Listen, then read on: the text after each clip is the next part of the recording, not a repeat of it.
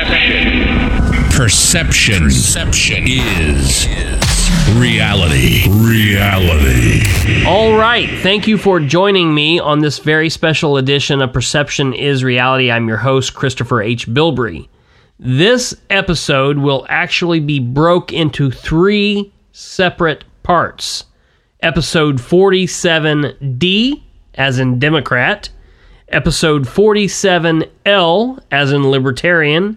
And episode 47R, as in Republican. And as you can probably guess, we're going to be talking to candidates from the city of Muncie running for the office of mayor, Democrat candidate Terry Whitt Bailey, Libertarian candidate Steve Smith, and Republican candidate Dan Ridenauer. These episodes will be broken up into three individual segments where you will be able to listen to just your specific candidate. But the hope is that you will listen to all three segments. That way you can compare and contrast what all three candidates have to say. Again, you're listening to Perception is Reality with Christopher H. Bilbrey, and after this quick break, we'll get into our candidate interviews. Now we go on the record with a one-on-one interview designed to engage, entertain, or enrage you. Perception is reality. On the record. All right, welcome back to this episode 47D. This particular interview will be with Democrat candidate Dr. Terry Whitt Bailey. She joins us on the phone. Dr. Bailey, it's good to have you. Thank you very much for having me. Yeah, no problem. Thank you for all of you guys that are listening. This is my first time interviewing Dr. Bailey, and so we'll go ahead and get right into it. Let me ask you, out of the three candidates, why are you the best choice for the voters of Muncie, Indiana? That's a very good question, Mr. Bilbrey. And before I answer that, I do want to also say thank you to those people who are listening. It means a lot that you would tune in and listen to the responses that we're giving. Of the three candidates, why would I be the best candidate? I believe that I am the one that's best qualified. And the reason that I say that I'm best qualified is because I have had an opportunity to work in higher education, in leadership, in nonprofit administration, in leadership, and city government in leadership. I've had many, many opportunities to interact throughout our entire community on nonprofit boards. I have 3 degrees, and I have also done some graduate work at Harvard University in management development. And I believe that, again, I have more qualifications than the other two candidates. I believe that I am able to speak to all people within our community, not just since the election time frame, but I've been doing that for the last 22 years that I have lived here in Muncie. So it's not new to me to be interacting with all of the people within our community. But That would be the reason. I'm the most qualified. Very good. Thank you very much. Moving on, question number 2. Okay. Obviously, corruption is something that we've been talking about for quite some time in Muncie, Delaware County. And to me, it's got to where it's kind of been like a buzzword. It's rhetoric. I would like to know, as the mayor of Muncie, I would like to hear a few actionable plans that you would put in place to make Muncie better than where we're at right now, rather than just saying, I plan to fix the corruption and I'm going to do this. I would like to hear some tangible thoughts and ideas of something that you're going to do to make the city and make the community a better place to live, work, and play. Yes. Well, I can say that the term corruption is not a new term that's been spoken about when we talk about Muncie. I think as far back as 1913, absolutely, there were issues on both sides of the party, mm-hmm. Democrat and Republican. Now that doesn't speak for what's happening right now. And yes, there were some things that went on in this administration. And I will say that, you know, in a barrel of apples, if there's one bad apple, you need to take that apple out. And that has happened. But as far as my administration, it's very important to make sure that we strengthen our ethics and enforce the policies that are already in place. And so if we're not doing that, then bad apples do wrong things, and bad apples do have issues, and they stain our entire community internally as well as externally. So it's very important for us to have department heads and a mayor that's going to follow the policies and enforce those policies each and every day. It's very important even for our city council to do the things that they need to be doing to enforce policies so that we don't overspend and so that they're following the resolutions and the ordinances that they're putting into place. So as the mayor, I would want to make sure, again, that we're following the policies. I would like to appoint a deputy mayor, and that person would help to make sure that internally within city government that people are following those policies. A mayor can't do it all the time, can't be out in the community as well as in the office and overlooking or overseeing all that's going on. So we need to have another person that can help us to be accountable, as well as in the controller's office, a deputy controller. It's very important to have those checks and balances within city government. So yes, it's a question that will be a daily issue because policies and procedures need to be followed. Strengthening those ethics and enforcing those policies that we already have in place. If we need to have additional ordinances or city codes in place in order to make sure that people are following the rules within city government, then we will do those.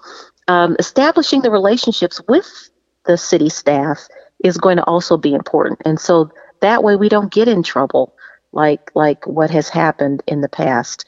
So it really is just establishing the codes and making sure that we enforce the guidelines that are in place right now. All right. Very good. Thank you for that answer. And moving on. The position of deputy mayor and assistant or deputy controller, those are positions that were cut quite some time back.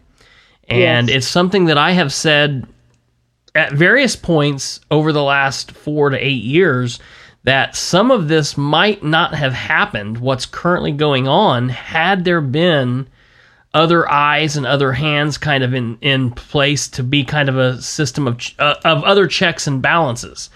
So you bringing up the deputy mayor and deputy or assistant or controller, yes, are those positions then that you would ask the city council to refund? Because I think currently, and going into what would be your first term, you would have to get an appropriation. I don't believe those positions are currently funded. So is that something that you would ask your council for? That is absolutely correct. And I think that we have the rationale to prove why it's necessary. There are deputy directors or assistant directors in some of the other offices. And because those positions are there, we've got the checks and balances. In my office specifically, we have an assistant director where we have to have 2 signatures on things, and nothing just comes directly from me. Someone else is looking at the documentation that's within my office. And so I think even in the mayor's office, you've got a mayor and a secretary, but I think there needs to be another level of accountability, and I think the people would want it. And so it's not just something that I would want. I believe that the people of Muncie would fight with me to make sure that the city council gets an appropriation for a position like that. Yes, ma'am. Very good. All right. Something that has kind of been whispered about for a while within the community, but has definitely come to a forefront here, I would say specifically since June, July, the Muncie City Police Department, a wonderful organization.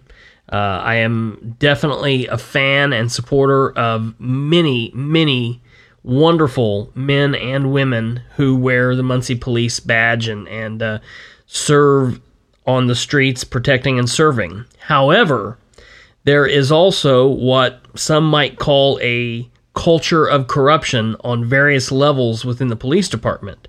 How, as mayor, will you work with your appointed chiefs of police and deputy chief of police to work on repairing this, removing, again, what would be considered the culture of corruption, and repairing that relationship with the community?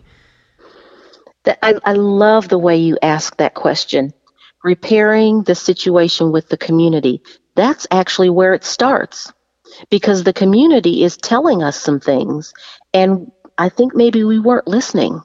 And because we're hearing it more and more, and now we've got official people coming into our community and saying, hey, we notice what's happening with your police department. And sometimes a culture of anything is something that may not be noticed because the people have been doing it for so long. Yeah. That doesn't make it right, but it needs to be exposed. It needs to be addressed. And now it needs to be fixed. And I think that there are people, in fact, I know that there are people on our police department that want it to be fixed. Right now, they can't do that. But with a strong leader that wants to be supportive of that shift that needs to happen in the police department, I believe it can be done.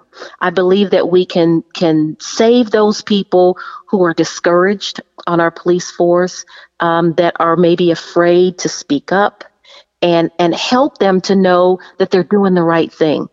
Sometimes people are doing the wrong thing for so long, they don't even realize it's wrong anymore. Yeah. And now the people are saying, this is wrong and it has to stop.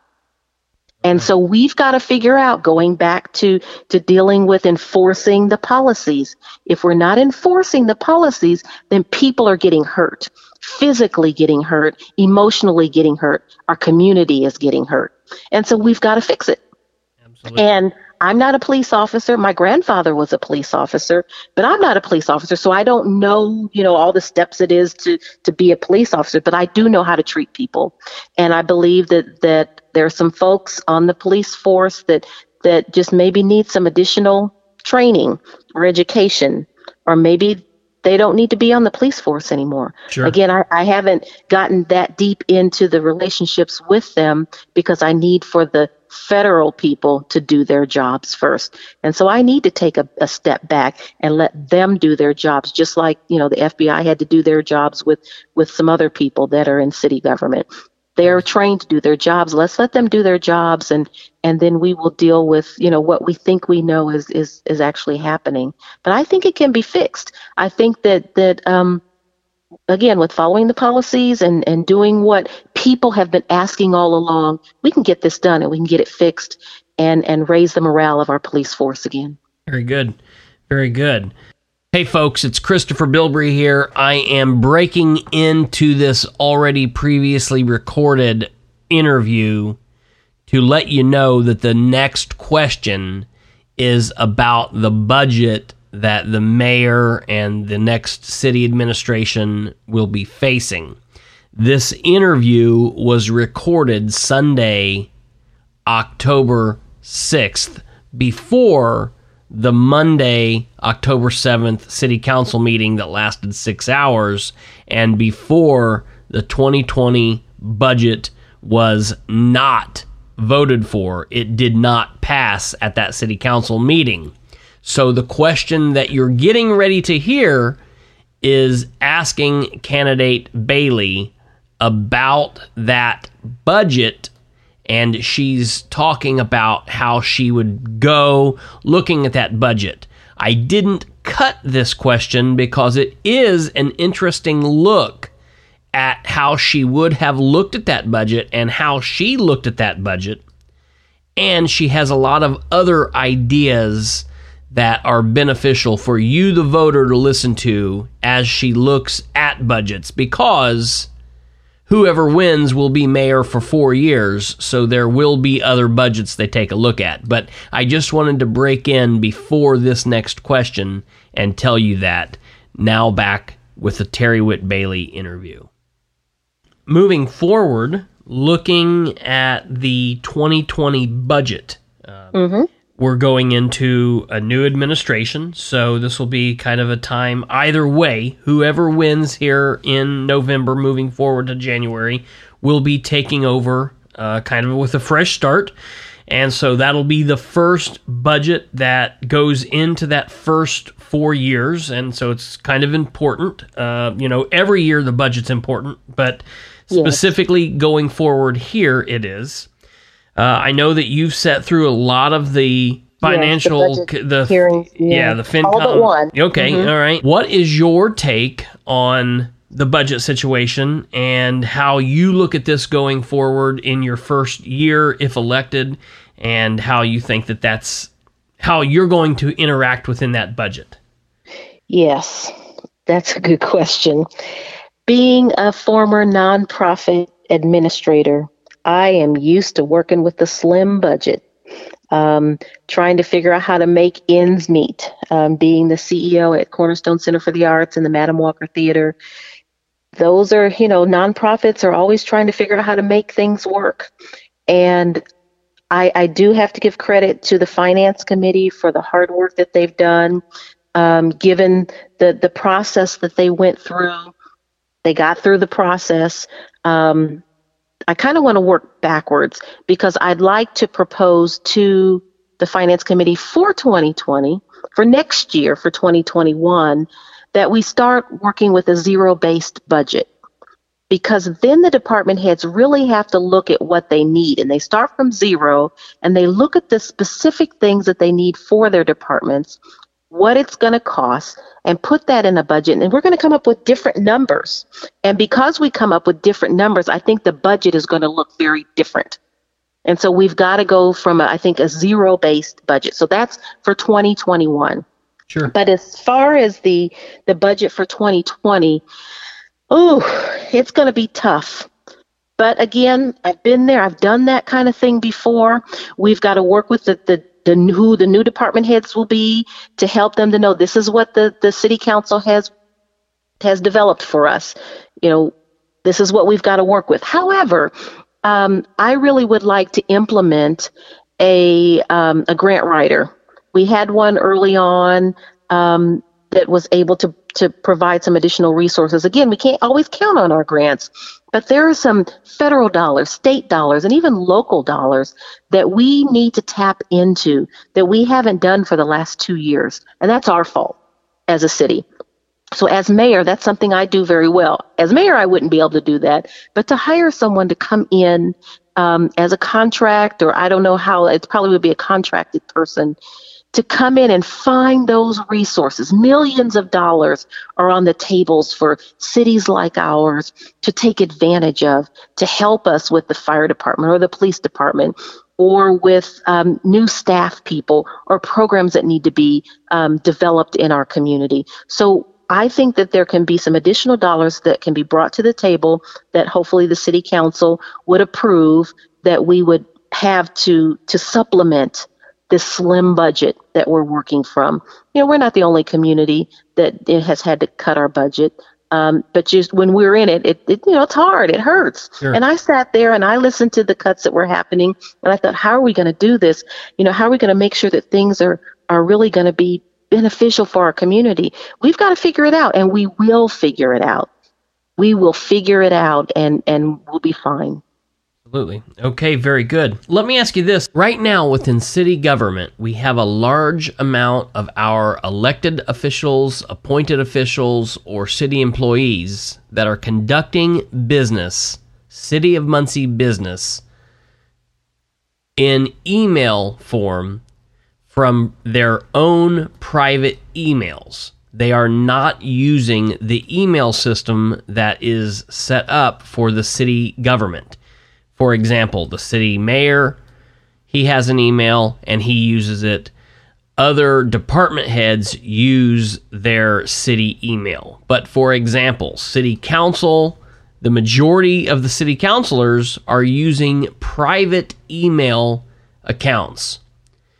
What would you try to do as mayor to work with the other elected officials and appointed officials and city employees to put in place a policy, maybe an ordinance or a resolution, where all elected officials, all appointed officials, and all city employees are conducting city business through email that is provided by the City of Muncie rather than through private email that they make up at home? This presents a public record and a public access to those records problem, or it could?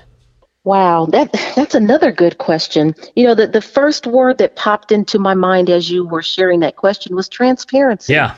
So, you know, I don't know who the people are who aren't, and I don't want to know that. Sure.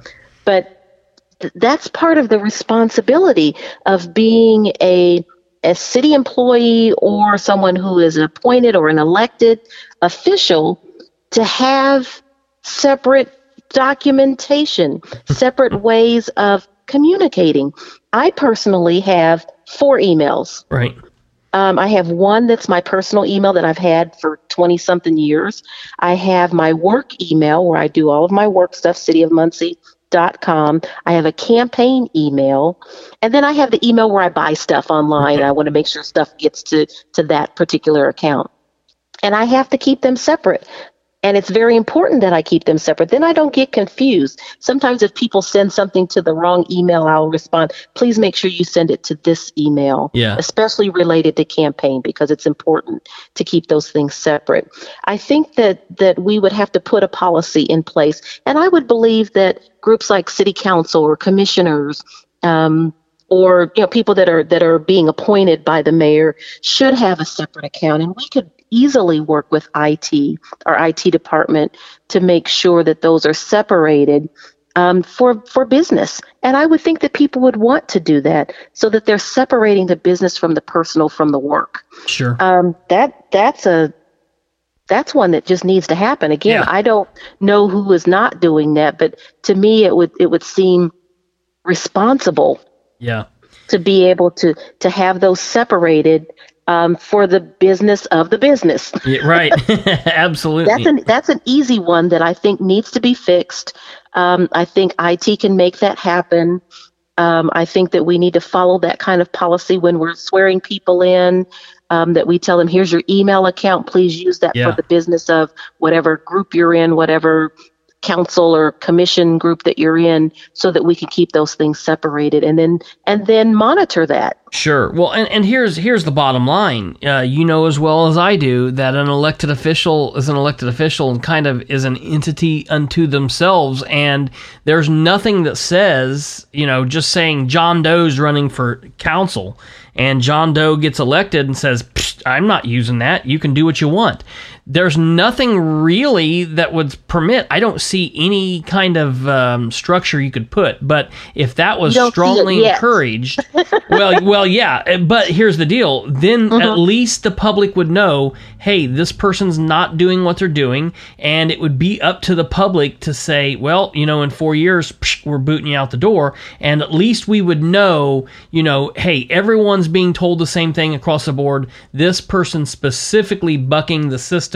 And, we can handle that in the election, but at least everybody being on the same page, would make sense. I would say unless it was something that were confidential, like if the police are doing some kind of investigation or if the attorneys are doing some client privilege stuff. Well, I would say other than that, it's public information. Sure. That's why we're elected and appointed, to provide a service to the public. But even then, even if you've got detectives that are emailing back and forth on an ongoing investigation, there are fail-safes in place that stop that stuff from being, I have the access counselor on speed dial, and there, he's very good at saying, well, that's not, you can't request that, that's crazy, or if you do request it, they're going to stop it right away. So there, that stuff is in place. But if you've got somebody conducting city business on, rocketman.com, that's their home email account they've had since high school, that's kind of, not only is it a problem, but it almost unprofessional. It is unprofessional. So right. Well, I think that we're learning, or at least I'm learning as I'm seeing things. That would be one thing that I think needs to happen. The other thing that I've been noticing, and it's no fault of anybody but city government, I'm going to say city government, and that is understanding Robert's Rules of Order. Yes. There are commissioners and council people and folks that we appoint to different boards. They don't know Robert's Rules of Order. They don't understand parliamentary procedure. And so that's going to be an additional thing that as mayor, I want to make sure is in place. we need to make sure that people are equipped with that kind of information so that they can conduct business in a way that the people expect it. And so making sure that emails are done the right way, making sure that, reports or agendas or minutes or votes are done correctly. We make assumptions that because we're appointing people or electing people that they understand how to do that. And so in addition to making sure people are using the right email or they're filing their conflict of interest or they're trying to learn how to do Robert's Rules of Order, I think we need to help them with that. Absolutely. Instead of throwing them to the wolves and say, here, here's your position, go. Right. Absolutely. Very good. Okay, well, moving on.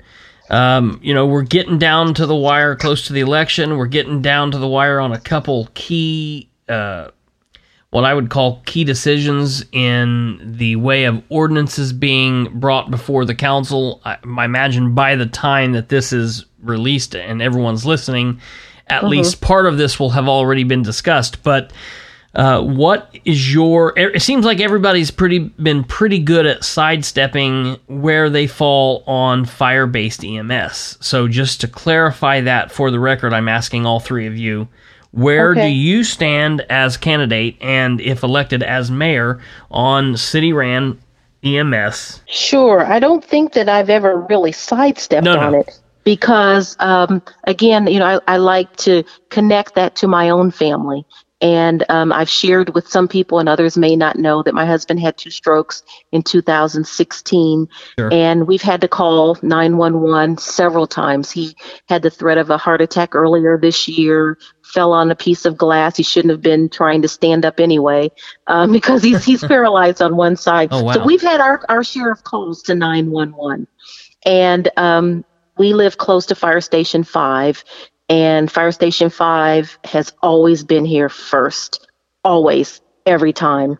And so we know the importance of having someone close.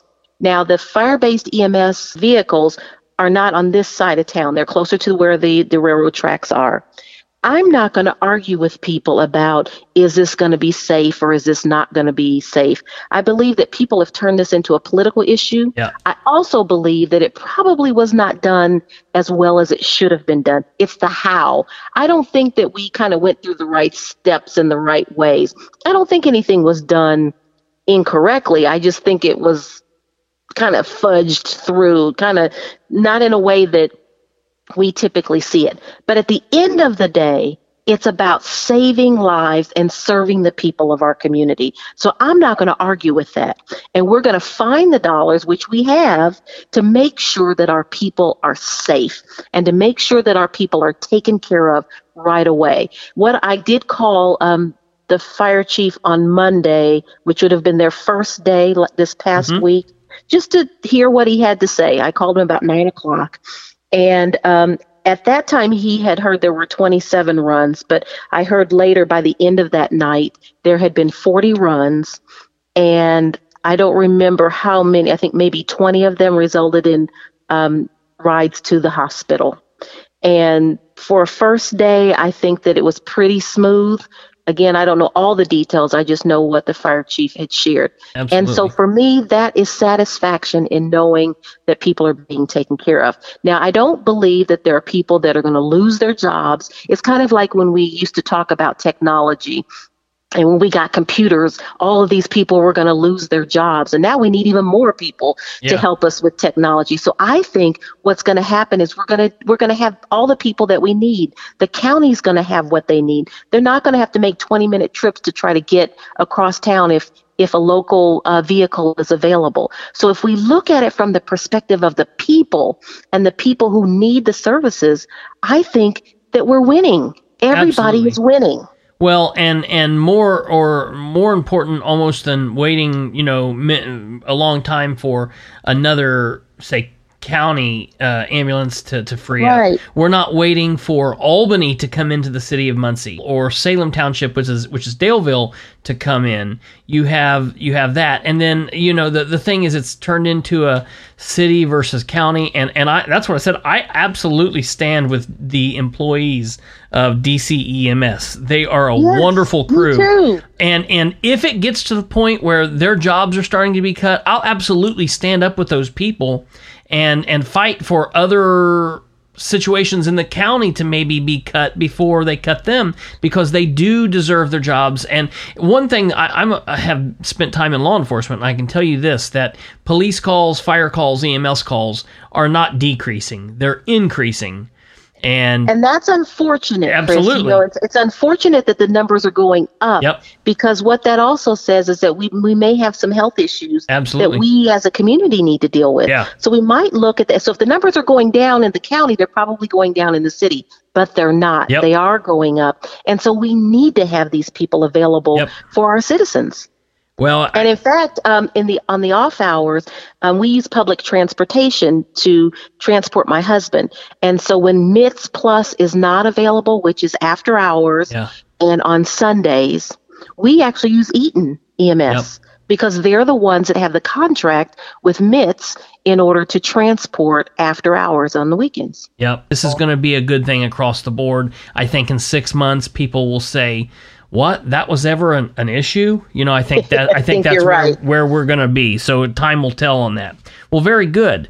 Another thing that has been brought up in many different communities, but it's recently been brought up in the city of Muncie because there are a couple of very important meetings that take care of that are taking place during the day.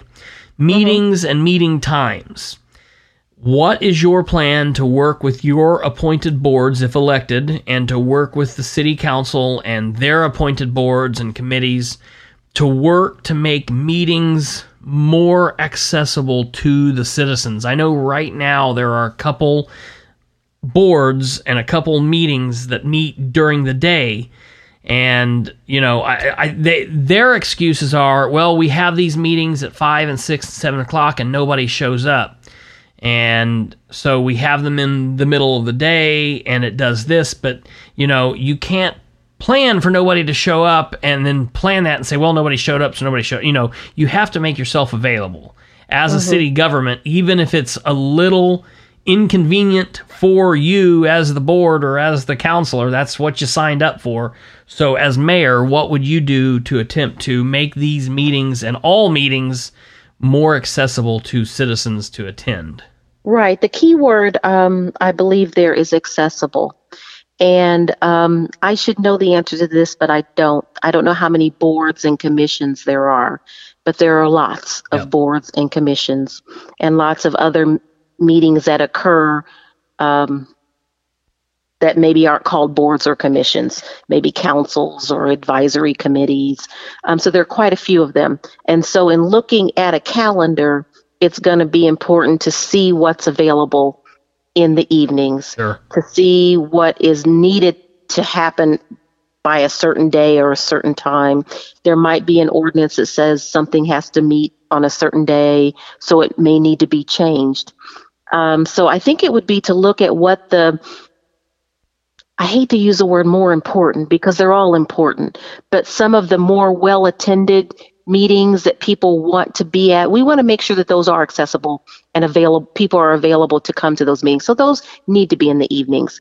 And so when we run out of evenings and times and places to meet, then we probably do have to have some of them during the day. However, I think that it's going to be necessary and important to have those recorded. Right. We've gotten much better, I've noticed, in doing the live streams or having things recorded and put on our public access, as well as on Facebook Live, and maybe there's something else where they have things. So it may be such that all of them can't meet in the evenings just because there aren't enough days and times to do that. For example, the Finance Committee met today because they actually ran out of time. And so Sunday is not a typical day when we have meetings. So I don't know that Sunday would be a the right day or a Saturday. So in looking at whatever these commissions or boards or appointed committees are, sometimes the staff that are a part of these groups are hourly staff. And so they would have to be paid to work in the evenings. And so that would constitute overtime unless we switch time frames based on a meeting day. So there's a lot of variables in that. So I don't really have a dedicated answer because it's going to depend. And I think, again, the people are going to help us to make those decisions as to what needs to be on an evening, what can be during the day and just be recorded. So, yeah, we'll have to look very closely at that as we move ahead. Okay, very good. Just got a few more questions here for you. Okay. Kind of a tough question, but coming from inside the administration currently at play, how do you, as candidate Bailey, separate yourself out from the current Tyler administration? And I know that you're not running as, you know, a true Democrat Party Central Committee candidate. How do you? What are you doing within your campaign, and how are you letting people know, hey, I am, you know, my own person. This is what I'm doing, and this is how I'm running. What are some things that you're doing? You actually answered the question pretty much, and that's great. I am running as a true Democrat, so I don't want to get that twisted with anybody. So I'm still a Democrat at the end of the day, but we made a decision early on to have our own headquarters for lots of reasons. We wanted to make sure that people understood that we were trying to separate ourselves from the mess, from the secrets that are going on and the issues that might be occurring. So we have our own headquarters at 425 North High Street, and we love it. In fact, we call that place BQ. That's what we call it, BQ. And everyone is welcome in that space. You don't have to, you know, pay dues. You don't have to be a Democrat. You don't have to live in Muncie. You just come in and it's a welcoming space that's inclusive and diverse and accepting. And that's where we want people to be. You can be a student. You can be a senior citizen, whatever. And so we need for people to see that, yes, I work for city government. I have my own office on the third floor. I'm not in the mayor's office. We do the work that we do in the community development office. I believe we do our work extremely well in our office. And it's been very difficult, Chris. It's been very difficult. One of my opponents earlier today, we had a forum earlier today, and he likened the current city government as eggs. And he said, you know, if you have 6 eggs and one is a spoiled egg and you put it in and you mix it up, it's going to make for a bad omelet. Well, I stood up and I said, I'm not an egg. I said, I would like to liken myself more like apples. And when you have a bad apple in the bunch, there was a song that I think it was the Jackson 5 sang, one bad apple don't spoil the whole bunch. No. So yes, we had some bad apples in this administration that we can admit to. And those bad apples have been plucked out of the barrel and have been given a sentence and have been separated from those of us who were good apples. And so if my opponents want to talk about clean slate, one of them's a city council member that's been elected. And so if it's a clean slate, then there are 2 of us out. I'm not an elected official. Right. I've not been brought in by election. I've been brought in by appointment, and I've done my job. I've done it very well. I've not voted against things that have hurt us as a community. I haven't voted against turnout gear or voted against jobs and education. I have tried to do what I think is best for my department, which is related to the city because I funded organizations throughout the city. So clean slate to me means everybody's got to go, even the secretaries, even the maintenance people, even all the police officers. That's what clean slate is. Sure. And so there is no clean slate, wiping out a clean slate. Putting a woman in office, putting a person who has experience, putting a person who has leadership experience, putting a person who's been beaten down because of all of this corruption talk but still stands back up and has become stronger because of it, is who you want in office. So clean slate means a woman. All right. Okay. Very good. All right. I've got one last question, and then I'll give you final thoughts. But something that has come up here recently about the State Board of Accounts and the community development, the overages. What's your statement about what's going on, what we're seeing in the papers about this? I am so glad you asked that question. I was trying to figure out how to bring that in to the conversation.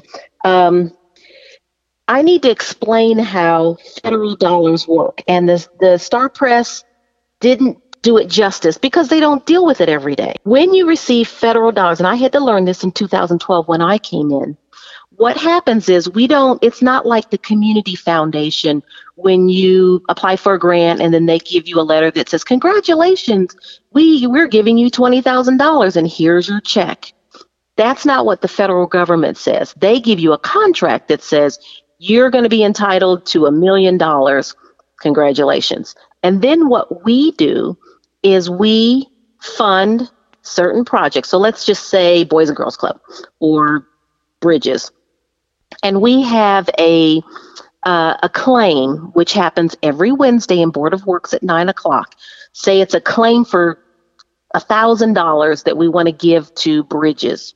So the claim goes through, the city writes the check, and then we are in arrears because then we have to wait to draw down dollars from the federal government. And when they give it to us, they give it to us. So we're always working in the red. We are always being reimbursed. Every single week when you hear claims in the Board of Works, we're writing the check the very next day. Not we are, but the controller's office is writing the check the very next day on Thursday, which puts us in the red every Thursday because we don't have the money. The federal government has the money. And we work in a system that's called IDIS, that stands for Integrated Disbursement and Information System. IDIS, and that's a federal thing. So we do all of our budgeting and all of our claims through IDIS because we're required by the federal government. The city uses a system that's called New World. New World and IDIS do not talk to each other at all, not one iota. So we do our claim, the city pays the check, then the city draws the money or asks for the money. They ask the federal government, give us the $1,000, and then we wait for the federal government to reimburse us the $1,000.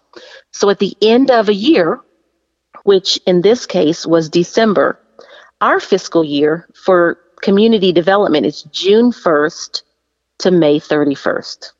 So there's no way that in December we don't have money. It's just never happened. I mean, we're in the red, but it's a strange thing. If someone were to look at that document that the Star Press was referring to, at the top of that page, it says Controller's Office.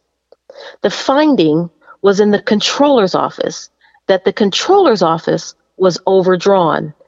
And it's supposed to be overdrawn because the federal government hadn't given them the money back that they had spent. It's kind of hard to explain, but that's the process every single week. It's not, every once in a while. It's every single week we have claims, which is every week pretty much. So if we have a claim for any amount of dollars, the city writes the check, and then we have to go to the federal government and say, hey, we wrote this check to this organization. Now we need our reimbursement. The same thing happens with the hardest hit funds, the blight elimination program. Those dollars came from the Department of Treasury, another federal agency. They have the same process of reimbursement. And so the word overdrawn is the correct term, but it's the correct term because of the process and the way that it's being done. And I can't figure out a quicker way or an easier way to explain it, but it's not something that is concerning to us because our office did what we were supposed to do. We submitted the claims, the information goes to the controller's office, and then they wait for the response. They wait for the reimbursement. So that information was shared as a finding of the controller's office, not community development. Sure. Our findings, now, in all transparency, we did have a finding, and our finding was about internal controls. They wanted to have two signatures on every document that goes throughout our organization, but it wasn't the financial documents, it was monitoring. So if one of my staff members goes out and monitors and she signs it at the bottom, then they want me to initial at the bottom that I've seen everything that everybody's done.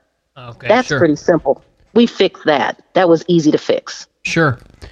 Yeah, so we're good. It was a really hard thing to take. We've been trying to explain these this process to everyone so that they understand the process of federal funding.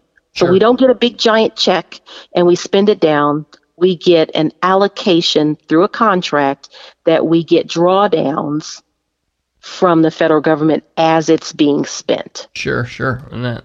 I hope that your listeners can understand that. And if they have additional questions or would like to see some of our documentation, I would be happy to share that with anybody. Sure, absolutely. Very good, very good. Well, I appreciate you coming on with us. And basically, I leave this last little point here for you to give any kind of last thoughts or your closing remarks or statements, anything that you would like the voters of Muncie to know? Well, first of all, I do want to say thank you. I'm sorry that it's taken us so long to have this conversation. I think it's been very healthy and hopefully very informative to your listeners. I really believe that I'm the proven leader of the three candidates that are running, and I really believe that I'm the one that can positively help change our community. I always call myself this half glass full person. So that means I want to find positive ways to interact, positive ways to make a change. We have to think highly of ourselves, and that will attract people to come in. That will attract the businesses to come in. We've got a lot going for us here in Muncie, and I think that we're just feeling like we're kind of down. And so you need that leader that's going to be the advocate, going to be the cheerleader, going to make sure that people know it's going to be all right. And I believe that I'm that person. Again, I've had the experience in lots of different areas, and I just want people to know that I'm going to make the City Hall people work for the people. Absolutely. So City Hall has to be for the people. And I think that maybe we have forgotten that a little bit, that we go in and we do our jobs and we're there for you. We're supposed to be working for you.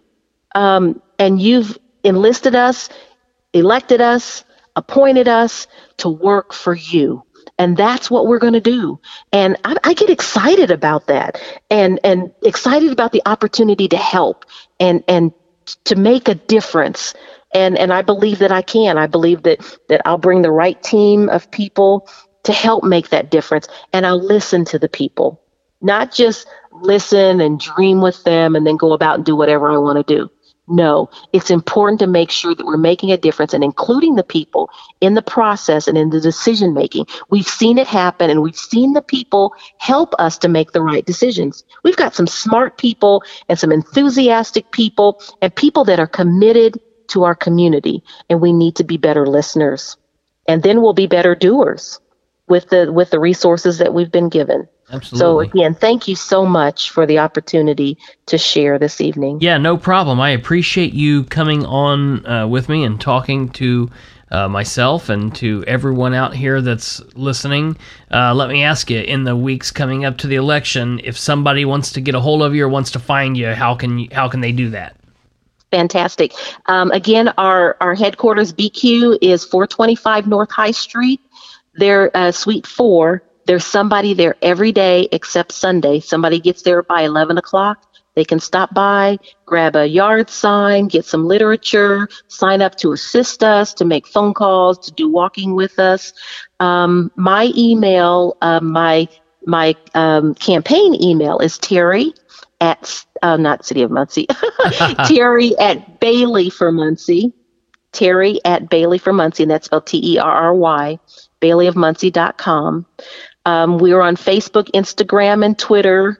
I do a Bailey briefing every Wednesday at 5:30, different topics. And anytime you want to reach out by phone, we have a voice over IP number that's 765-205-8171, and there's someone that answers it and makes sure that I get all of those messages. We've got a talent show that's coming up at the end of the month that we just want to do some fundraising on the 25th at Cornerstone Center for the Arts. We'll be doing some GOTV, Get Out the Vote, activities coming up the last weekend in October and the first weekend in November. And we're just out and about. We'll be at the parade at Ball State and lots of other things. And I do a calling post message once or twice a week. And so if you want to be put on that calling post, send me a note through the phone call or email and just let me know you want to be added to the calling post. I think we have about 300 people that I call once or twice a week. Wow. All right. Well, very good. Well, thank you for joining us for this look and this interview with Dr. Terry Whitt Bailey, Democrat candidate for mayor of Muncie in this current 2019 general election.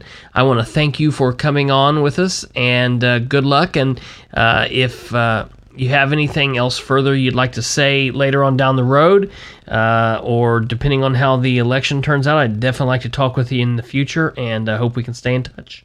Thank you. I would say no matter what, I want to talk with you again and your listeners. All right. Well, very good. That's going to do it for this 47-D episode interview with the Democrat candidate for mayor of Muncie, Dr. Terry Whitt Bailey. Thank you for joining us, and please listen to the other two interviews. You've been listening to Perception is Reality. I'm Christopher H. Bilbrey. This has been Perception is Reality with Christopher H. Bilbrey, where we aim for better government through citizen involvement.